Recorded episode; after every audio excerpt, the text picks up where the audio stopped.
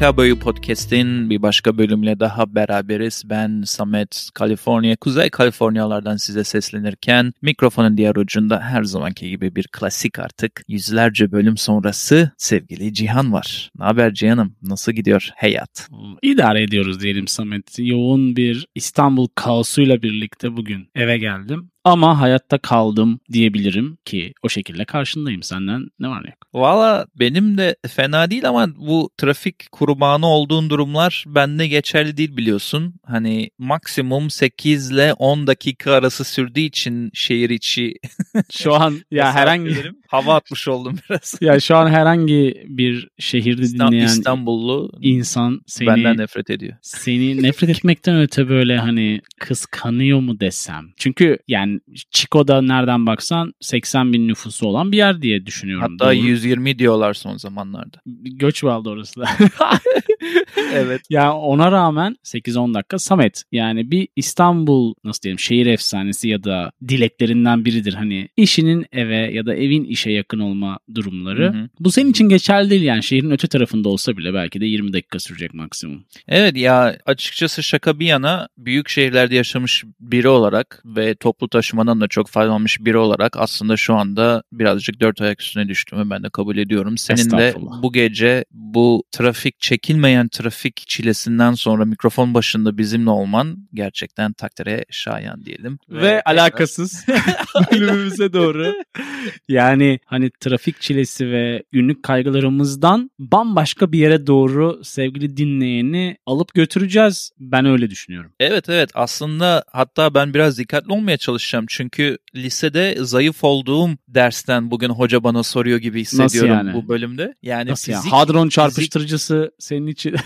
fizik ve kimya hatta matematik benim her zaman zayıf yönümdü lisede o anlamda söylüyorum. Özellikle fizikte de çok zorlanırdım. Hadron büyük hadron çarpıştırıcısı tabii ki de fiziğin de neredeyse ötesini zorlayan bir Başka deney bir şey. olduğu için Evet. e, bambaşka bir şey olduğu için sanki böyle dikkatli olmam gerekiyor ve bu işi de basit tutmaya çalışmak istiyorum ki dinleyenler de bizimle beraber keyifli bir bölüm geçirebilsin. Senin tarafına durum nasıl bilmiyorum çünkü sen daha çok sayısal yeteneği benden daha üstün olan biriydin lisede. Şimdi, şimdi Samet'ciğim tamam matematik işte fen, sosyal bilimler, eşit ağırlık falan vardı ama şu an bugün bahsedeceğimiz bölüm bunlardan tamamen bağımsız. Yani E tabii canım. üst seviye bir fizik deneyinden bahsedeceğiz sevgili dinleyene. E tabii ki bunun adımlarından bahsedeceğiz. Yani işin Evet. çok mutfağı kısmını bilebilme kapasitemiz yok. Sevgili dinleyenin de eğer varsa bizi aydınlatabilir bu bölümü dinledikten sonra. Aynen. Ama burada en çarpıcı şeyle başlayayım kendi nezdimde. En derin, en büyük teorilerin belki de en büyük deneye dönüşmesiyle ilgili kaçık bir durum olduğu için bu bölümü yapıyoruz. Yani insanlar 20 yıl önce, 15 yıl önce, 30 yıl önce bir fikir ortaya atmış fizikçiler, teorisyenler ve bunu gerçekten de hayatta deneylerle bulabilir miyiz?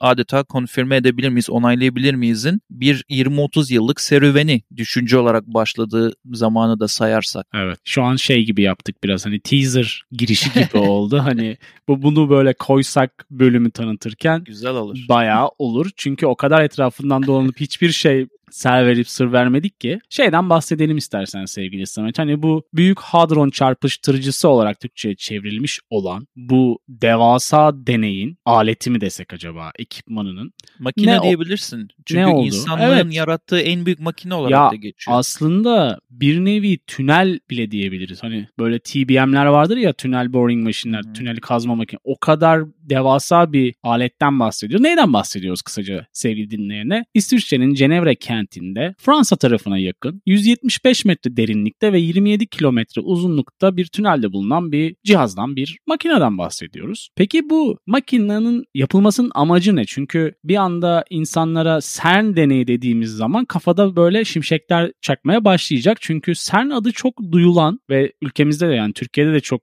dillendirilen çünkü çok devasa Haberlere bir şey. olan. Yani CERN Avrupa Nükleer Araştırma Merkezi'nin kısaltma adı oluyor. Ve bu merkezde 1954'te kurulmuş bu arada. Yani tarihi olan bir kuruluş. Ve Türkiye'de gözlemcilerinden biri bu arada. Hani aktif olarak orada bilim insanlarımız da bulunuyor. Diğer bir tersten gidersek. Şimdi maddeyi yüksek sıcaklık ve yüksek yoğunlukta incelemek için tasarlanmış bir makine. Bu neyi sağlamayı amaçlıyor? Aslında en başa gitmeyi amaçlıyor sevgili dinleyen. Neye? Büyük patlamadan hemen sonra oluşan o elementleri, Ortamı. maddeleri, ortamı bir şekilde keşfedip Çok küçük bir çapta anlayabilmek. yaratma. Evet. Hı hı. Yani çok çok mikro bir düzeyde bunu yaratma olayı zannediyorum demek istiyorsun. Evrenin oluştuğu ortamı çok mikro bir ölçekte yaratma Evet, evet. girişimi diyebiliriz. Aynı zamanda da bir taraftan tabii ki ütopik bir tarafı da var. Çünkü binlerce yıl öncesine gitmeye çalışıyorsun. Yani fizik kanunlarının el verdiği ölçüde ve bunu olabilen belki de hani en optimum yerde yapmaya çalışıyorsun. Bir tünelde yapmaya çalışıyorsun. Ya şimdi böyle konuşunca hadron çarpıştırıcısı diye insanlar şey diyebilir hani bu hadron nedir diye. Ben böyle bir basit soru cevap şeyler hazırladım. Mesela Hı hı. hadron nedir'e küçük böyle basit bir cevabımı vermek istersem bir arada tutulan alt atom subatom diye geçiyor bunun İngilizce. Alt atom parçacıkların küçük parçacıkların çarpıştırılması. Bunlara Evet. hadron deniyor. Bu arada büyük hadron çarpıştırıcısı da az önce söylemiştim tekrar etmek istiyorum. Dünyanın en büyük ve en güçlü parçacık çarpıştırıcısı ve aynı zamanda da dünyanın en büyük makinesi olmuş oluyor bundan dolayı. Yani bunlar Hı hı. böyle hani çarpıştırıcı nedir ve hadron nedir sorularına verebileceğimiz basitleştirilmiş benim en azından çabamla basit olan cevaplar. Amacı nedir gibi bir soru sorarsak senin bahsettiğin en büyük amaçlarından biri. Yani bu büyük patlamaya inanıyorsan ve bunun olduğunu düşünüyorsan bir teorisyen bir fizikçi olarak bunun replikasını küçük ölçekte yaratmak. Hı hı. Bu küçücük evren başlangıcı yaratma teorisi dışında diğer önemli teorilerden bazıları da benim izlediğim ve okuduklarım arasında süpersimetri teorisini onaylamak var. Bu hı. süpersimetri işte şeyin karşısı. e, Çoklu evren teorisinin tam karşı teorisi aslında. Bunların ikisinin arasında git gelder oluyor CERN'de hangisine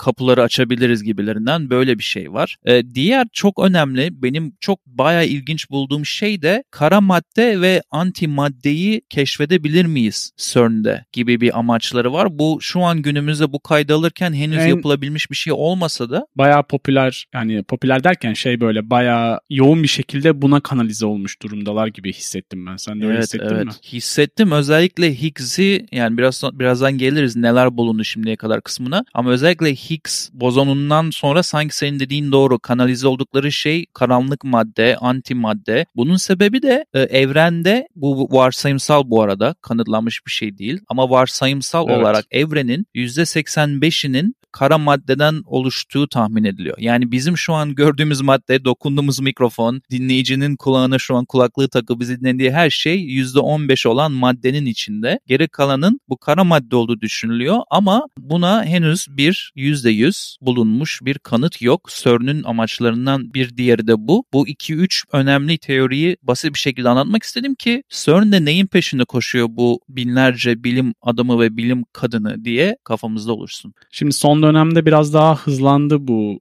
son yapılan yatırımlarla birlikte vesaire bir 3 yıllık süreç sonrasında yoğun bir şekilde deney kısmına geçtiler fakat hani çarpışan parçacık sayısını böyle 4-5 katlarına çıkarmak çok zaman ve emek isteyen bir süreç olduğu için de bu tarz bir deneyin hani meyvelerinin toplanması muhtemelen böyle 2030'lu yılları geçecek gözüküyor. Hani bu senin biraz önce bahsetmiş olduğun deneylerin belki sonuçlarına yaklaşma da diyebiliriz buna. Hani çünkü net bir süreden bahsetmek çok doğru değil. Çünkü bir taraftan baktığımız zaman bir keşif aslında bu. Hani dünyadaki bütün belki de çoğu şeyin temelini sarsacak, olumlu ya da olumsuz bir olgu olacak. Yani bu tarz büyük bir deney ya da bir cihaz, bir makinenin yapılmasının maliyeti de çok fazla takdir edersin sevgili dinleyen. Bugüne kadar benim gördüğüm 6 milyar dolara yakın bir bütçeye mal olduğu şeklinde Samet. Bilemiyorum ne kadar doğru. Çünkü artmış olma ihtimali var. Öyle bir durumda hali hazırda devam ediyor. Çünkü güncellemeler ve hani teknolojiyle beraber yapılan upgrade'ler diyebiliriz güncellemeler devam ediyor. Bizim orada bilim insanlarımızın olması güzel ama aktif olarak sanıyorum yoklar. Hani bir nevi Türkiye gözlemci statüsünde senin de belirttiğin gibi hani 1954 senesinde kurulan CERN'de işte 1961'den beri gözlemci statüsündeyiz. Valla bunun sonu nereye gider çok net görünmese de bayağı bilim insanlarının motivasyonu var. Sadece tabii ki burada bilim insanları da çalışmıyor sevgili dinleyene. Onu da belirtmek lazım. Sadece bilim adamı olman gerekmiyor CERN'de bir kadro bulabilmen için. Ama tabii ki içinde bilim insanlarıyla beraber mühendisler, bilişim uzmanları, insan kaynakları uzmanları, muhasebeciler, yazarlar, teknisyenler böyle bir sürü disiplinden insanın buluştuğu yer çünkü çok büyük bir operasyon var orada. Kesinlikle öyle. Bu büyük operasyon bugüne kadar ne elde etmiş, değmiş mi bunu bu kadar para harcayıp buna bu kadar zaman ayırmayı diye sorarsak bu belki de dinleyenlerin sağda solda haberlerde duyduğu Tanrı parçacığı, Tanrı bozonu, Higgs bozonu diye geçen şeyin evet. artık 2012 Temmuz 4 Temmuz'daki açıklamadan sonra var olduğunu artık söyleyebiliriz. Bu CERN sayesinde elde ettiğimiz bir veri. Çok nadir hı hı. oluşan ve çok zor elde edilen bir parçacık. Bütün parçacıkları bir arada tutan parçacık diye ben bunu özetlemek istiyorum ki çok teknik detayları yine girmeyelim diye. Ama yani bir David Miller adında Chicago Üniversitesi'nden bir e, fizikçiyi dinliyordum. Bu Higgs bozonuyla özellikle ilgili. Şöyle bir cümlesi var kendisi. We haven't even asked half the questions that we have about Higgs diyor. Yani Higgs'i bulduk ama bunun yani buna dair ya, daha yarısını bile sormadık soruları bunların. O kadar çok keşfedecek şey var ki bu Higgs'in mesela ağırlığı, kütlesi, neden ortaya çıktığı, neden yok olduğu bunun hiçbirini bilmiyorlar. Sadece var olduğunu şu an tespit etmiş bulunuyor bilim evet. insanları. Dolayısıyla hani bu çok önemli bu ayrıntılar. Bu Higgs'in kütlesi bile bazı şeylerin var olduğuna veya var olmadığına e, işaret edebilecek bir veri gibi düşünelim. Dolayısıyla burada hı hı. elde edilen somut bazı sonuçlar var. Bu da sanırım senin bahsettiğin bütçenin artması, e, yatırımın yapılması, muhasebecisinden bilim insanına kadar herkesin orada çalışabilmesinin en büyük ödüllerinden biri Higgs'in zamanlı bulunabilmesi. Bu arada Higgs'in açıklandığı gün CERN'de Peter Higgs denen bilim insanının da o auditoriumda bulunması ve ayaklarda dakikalarca alkışlanması. Yani ben hiçbir alakam yok. Yani benim dedem değil amcam değil aynı ülkeden değiliz. O kadar gurur bir gururlandım adamı izlerken ya. Ve bu tabii çok yaşlı dede modundaydı. Orada zor ayakta duruyordu falan ama hani o yüzündeki gurur o mutluluk bütün bilim insanların hep beraber saatlerce orada kafa yorup açıklayıp alkışlaması mükemmel bir şeydi izlemesi. YouTube'dan bulabilir insanlar da. Yani Hı-hı. burada önemli olan şöyle bir şey var. Bilim insanı dediğimiz bütün bu ulaşılmaz duran şeylere cevap arayanların oluşturduğu müthiş bir sinerji var Cihan'ım. Ya çok hoşuma gitti bunu evet. araştırmak. İnanılmaz bir sinerji yok mu? Bir barış, bir teamwork yani adanmışlık hani FM, diyebileceğimiz. FM'de teamwork'a bakardık ya takım ad, takımdaşlık olayına. Hani 20 üzerinden 20 diyebilirim orada herhalde. Ya bir adanmışlık olduğu kesin zaten. Çünkü hani sabır işi tamam bir bilim bilim denilen şey zaman içerisinde böyle tuğlaları üst üste koyarak ilerleyen bir şey doğrudur. Ama burada bilinmezi de sorguluyorlar ya o yönden baya bir bence motivasyonun yanında adanmışlık da var. Şimdi 1954 yılında kurulduğundan bahsettik ve 2012 yılında Higgs Bozon. bozonunu buluyorlar. Bu kadar uzun bir süreçten bahsediyoruz sevgili dinleyene. Tabii ki son yıllardaki teknolojinin gelişim hızına bakarak bazı şeylerin sonrasında daha hızlı karşımıza çıkma ihtimali var. Ama her şeyi bir kenara koyarsak hep söylenir ya hani ya evren hakkında çok az şey biliyoruz esasında cümlesi burada direkt karşımıza çıkıyor bence Samet. Yani gerçekten biz evet yaşıyoruz, ediyoruz, günlük kaygılar içerisinde belli mücadelelerle belki de hani dünyevi sorunlarla uğraşıyoruz ve işin özünü aslında kaçırıyoruz. Gerçekten de bir sürü şey var ve biz hiçbir şey bilmiyoruz.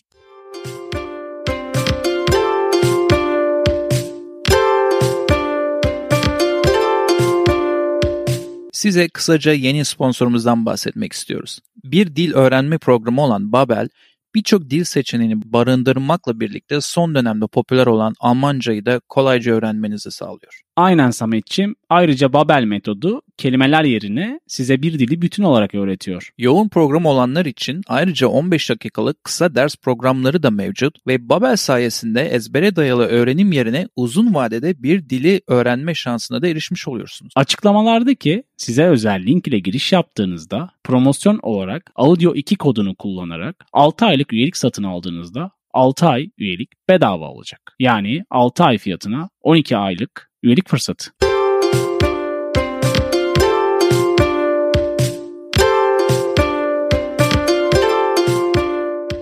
Çok güzel bitirdin o kısmını. Ben de kapatırken artık şu kısmına biraz değinmek istiyorum. Senin de dinleyenin de artık alıştığı üzere felaket senaryoları, komple teorileri, anti CERN'cüler. Buraya buraya şey mi yapsam acaba? Gerilim müziği falan ağzımla yapsam. Dız dız dız dız dız.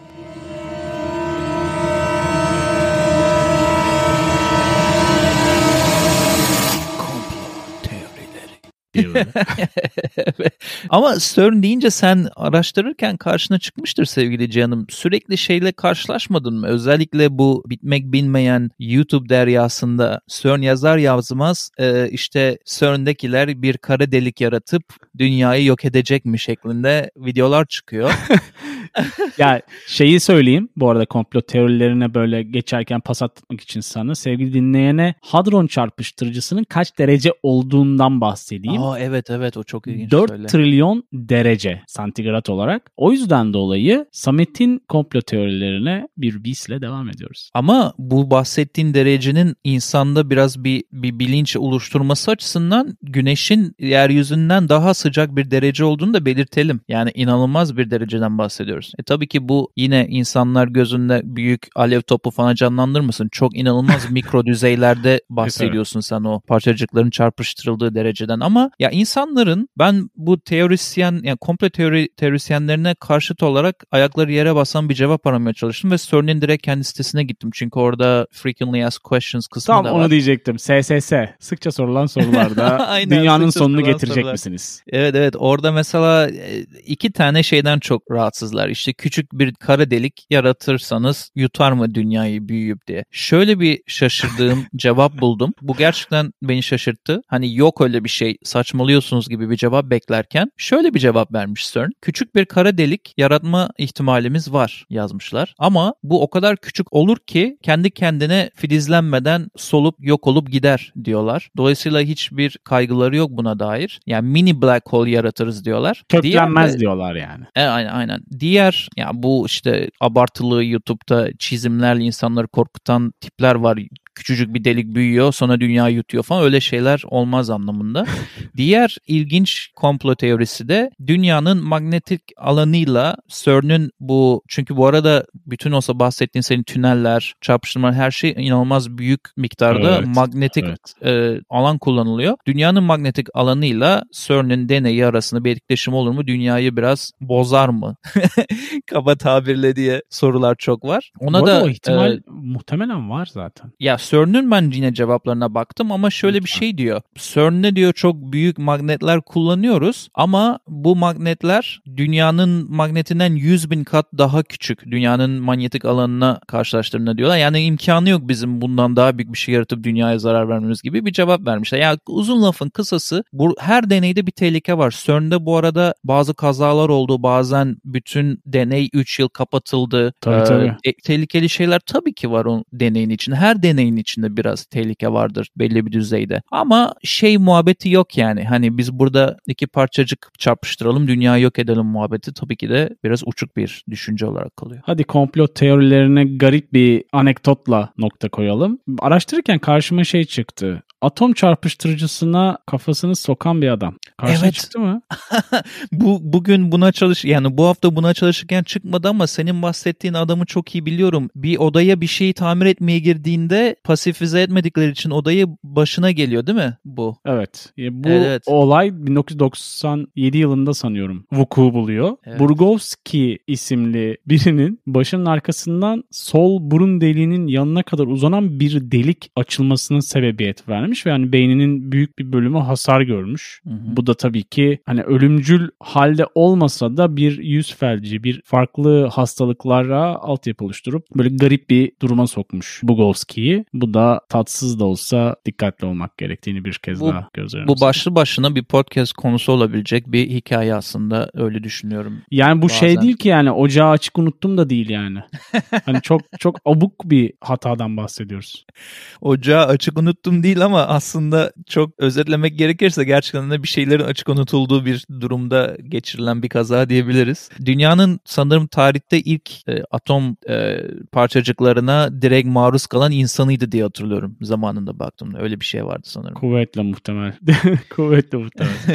Buradan da anlayacağımız üzere hani dünyayı anlamaya insanoğlu bir şekilde devam etmeye çalışıyor. Bu süreç hani biz göreceğimiz süreçler olabilir de kuvvetle muhtemel olmayacak. Olmayabilir diyebiliriz. Ama insanoğlunun araştırmaya devam etmesi ve bilimin bir şekilde hayatımızın içinde olması umut vermeye devam edecek.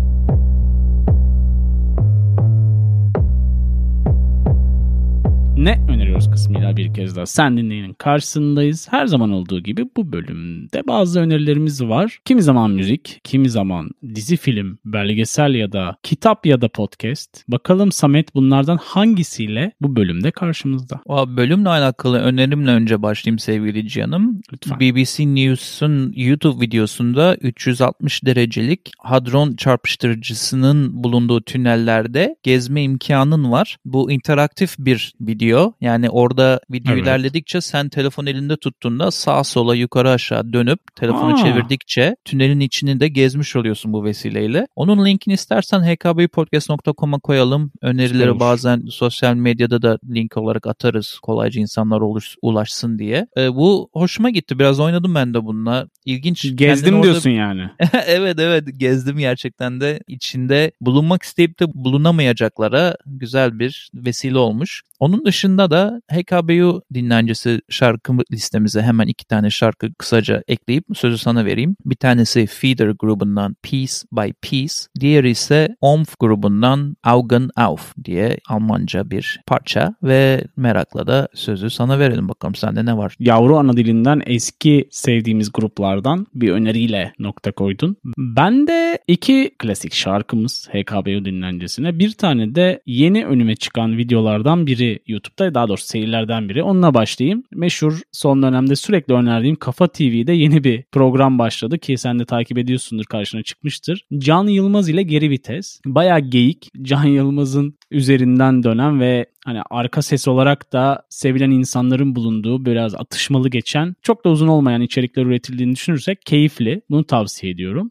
İki tane şarkı var. Bir tanesi seninle birlikte uzun yıllar boyunca dinlediğimiz Seni alayım götüreyim buralardan Samet. 110 grubundan Gitme. Diğeri ise Resa Safa Park'tan Candles. Bunlar HKBU dinlencesi playlistlerimizde Spotify, YouTube ve Deezer'da olacak sevgili dinleyen. Beni gerçekten götürdün götürmek istediğin yerlere. Çünkü 110 grubunu seninle canlı dinlediğimiz bir festival aklıma geldi. Sanırım Kilios taraflarındaydık o zamanlar. Evet gençken. evet. Ya 110 110 dinleyince nedense böyle hani böyle silinip giden gruplardan biri ama şarkı gibi böyle alıp götürüyor yani.